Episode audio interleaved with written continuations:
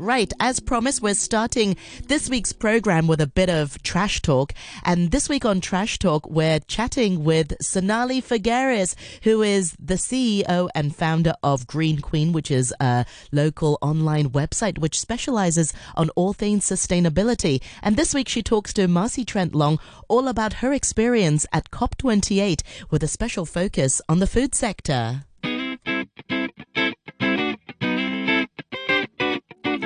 Good morning, Trash Talk listeners. As we get close to Chinese New Year, I always like to hit the topic of food and planet. Because let's face it, Chinese New Year celebrations are mostly about sharing traditional family meals. So with all the news about climate change recently, I thought it would be good to reflect on the progress, or not that much progress, we're making to understand the impact that feeding our growing population is having on the planet. And making sure that we can continue to have these family meal traditions with all their fresh ingredients for generations to come. So on that note, Sonalie Figueiras of Green Queen Media is joining us today. Sonalie is fresh back from the COP28 climate change meetings in December. And as usual, she's been sharing lots of great insights about food and climate on LinkedIn, which is where I like to follow her work. Thanks so much for joining us, Sonalie. It's so great to be here, Marcy, and thank you so much for having me. It's been many years of us catching up over your show, so very grateful. I know, and I feel like we can talk forever. So always, and happy New Year! Happy New Year to um, you. Well, one of the favorite posts that you wrote on LinkedIn was um, you took a selfie as you were leaving the meetings in Dubai, and you wrote, "Goodbye, COP28." The world's 28th UN climate change conference has officially ended, and I'll be honest, the outcome is a bit of a mixed bag. So maybe you could walk us through that mixed bag feeling. Sure.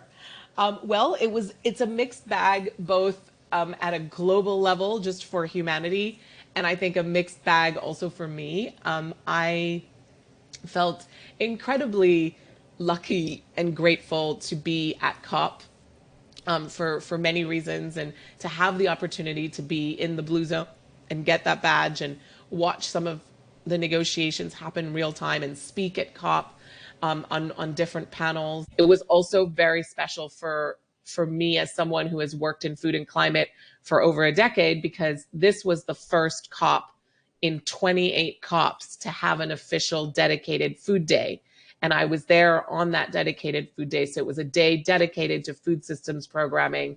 And that felt very, very monumental. And I spoke to many people who had been at COP in previous years. And, you know, until COP26, food wasn't even discussed. COP27 was the first time there was a couple of food pavilions, uh, but no dedicated day and, and not really making it to the main stage. And then 20 COP28 is really when food came of age, which is obviously, you know, kind of kind of problematic because food is so important. It's something we all do across the world every day. And of course, once again, food systems responsible for one third of global greenhouse gas emissions. Um, so there, there are some things to celebrate about COP. And, you know, a lot of us in the food systems world who are pushing and working towards, uh, you know, food systems change and adaptation and mitigation um, in the middle of this global climate crisis for food systems and agri systems, we felt that, okay, the, the topic has reached the menu of the main, of, you know, like I know it, it's really food was on the menu, food was talked about there were, you know, thousands of people there working in food systems. So that part is good. That is good. In terms of actual results and in terms of actual commitments, I think we're not there yet at mm. all. You know, mm. I think we we just got on the menu, but that's it. We haven't been ordered yet, you know? um, so that's on the food side. It's also important to say that COP is bigger than just food systems. And um, just as a whole, I think COP was a mixed bag in terms of outcomes for the climate. Right. Um, I think the fossil fuel industry. And had I not gone, I would have been in this camp of, oh, you know, these climate meetings, it's just a bunch of people getting together and, and yapping away, but not doing anything. But having been on the ground, I saw things a little differently. And that's why there is a magic to being there in person. I think it is quite um, humbling and um, just it's it's a moment where you feel really overwhelmed by the power of humanity to just be in rooms where people from literally over 190 countries are coming together to discuss issues and trying to find consensus. This is so magical. I mean, in many ways, it is the only event in the world that brings about people from so many countries and that seeks to find consensus on so many issues. And so if you look at it from that lens, sorry, it's very unique and very special and there's a power to that. Are we are we all finding the consensus we want? Obviously not. But there is a magic to the being all together and trying. And in a world where we are just beset by extreme polarization and, you know, algorithm based clickbait, social media, it felt good to just see humans talking and trying because sometimes it feels that we've lost our ability to do that. Right. I bet that was pretty emotional at times. It was. Mm-hmm. I definitely got teary when I was in the UN plenary session about food. And I saw all these government officials and NGO folks and activists and journalists and researchers and scientists just all wanting to get their work out there and advocate for a better world. And I mean, I don't know, call me sentimental, but there is something that felt very special. At the same time, I'm a I'm a you know diehard cynic, and I I believe there is just so much more to go. It's the, it's only a beginning. But is the is the option better to not have these meetings, these rencontres, these these moments? I don't think so. Yeah, I agree with you. Of course, it's better to have the meetings. And it's a good thing you're a cynic. That's what makes you a really good journalist. So, to some of our trash talk listeners, I would say when you say the word food systems, could it's hard to understand what that means. Is that the plastic packaging around the bell pepper that I'm going to buy? Is that, you know, what does that mean? Food systems and emissions sure. are coming from that. Absolutely. So I think um, food systems, when I'm using that term and when most people are using terms, we're really talking about everything from agriculture all the way to getting it to your plate. So yes, packaging and, and transport do matter to some extent all the way at the end, but the bulk of the term refers to growing crops and uh, in in many cases animals in order to then convert them into foodstuffs. Yeah. Different products, different inputs that then go on to be put into other products. Um, right? So food systems refers to everything from the soil, the water, the farmers, the manufacturing plants, the the livestock uh, factories, the everything, the the slaughterhouses for animals, the grain halls for for for wheat, you know, rice plantations, just everything that is physically out there, space where we accord uh, land and resources to growing food that then eventually gets transformed uh, and transported to our supermarkets, our plates, our restaurants.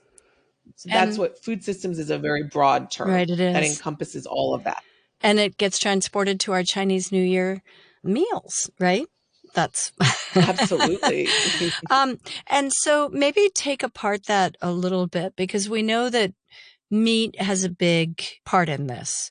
And so if, mm-hmm. if yes. you were, if you were to talk to the trash talk listener and say, well, you know, and they asked you, Hey, well, okay, what can I do? So what would be some of the better things they could do? Right. So just to give everyone a, an overview, it's very important not to blame the consumer. We are not in the middle of a climate crisis because of consumer choices. That's a very unfair burden that a lot of that business and government sometimes places on consumers and that is not one that I subscribe to. However, all of us may want to help and may want to mitigate the consequences of of of what's happening and, and of the climate crisis. And in that case, there are certain actions that have an outsized effect on your global emissions footprint as an individual. And unfortunately, most of us have the wrong instinct about what those actions are. And organizations like Project Drawdown, who use data to create kind of lists of the most impactful actions, time and time again, will tell you that the two most impactful actions that you can take as an individual are to one, reduce your meat and dairy consumption, so livestock related foods, and two, reduce food waste. Mm, and I think those are very pertinent for Chinese New Year. So those are the two biggest actions you can take above everything else. I, I can tell you most people will be shocked to find this out. Recycling is absolutely at the bottom of the list. it is, I know. It just does not have the footprint impact that you would think. Yeah, well. And so what we were trying to do at COP as a, as a as a global food systems sector was trying to really get that message across to governments and businesses and all kinds of intra and su- supranational gov- uh, organizations, which is that food system change and making our food system more resilient, more adaptable, uh, lower emissions is the absolute number one priority and that there is no achieving any net zero goals. There is no mitigating the worst effects of climate change, including extreme weather. There, none of that can happen without changing food systems because of food systems, the percentage of emissions related to food systems. Right. So it's so one big. third. It's just whopping. And livestock in particular, depending on the numbers you follow, is between 12 and 19% of total global emissions. Right. So also like up to one fifth, right? And that, that livestock is particularly beef. It's particularly beef, but it's important to include dairy in there because for many years dairy was sort of pushed aside.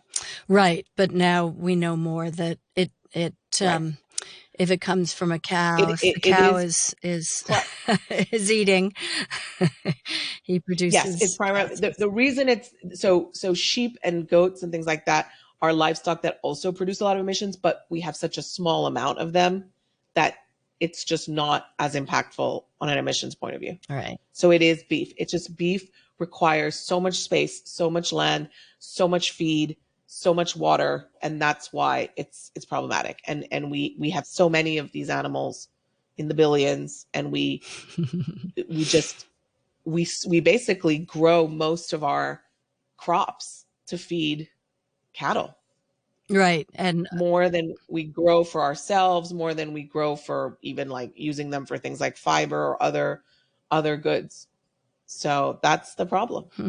interesting well, one of the things that came out in some of the news about the COP28 meetings would be statements like the Emirates Declaration on Sustainable Agriculture was signed by 134 countries and 143 nations signed the COP28 UAE Declaration on Climate and Health and over 150 non-state actors signed a call to action for food systems.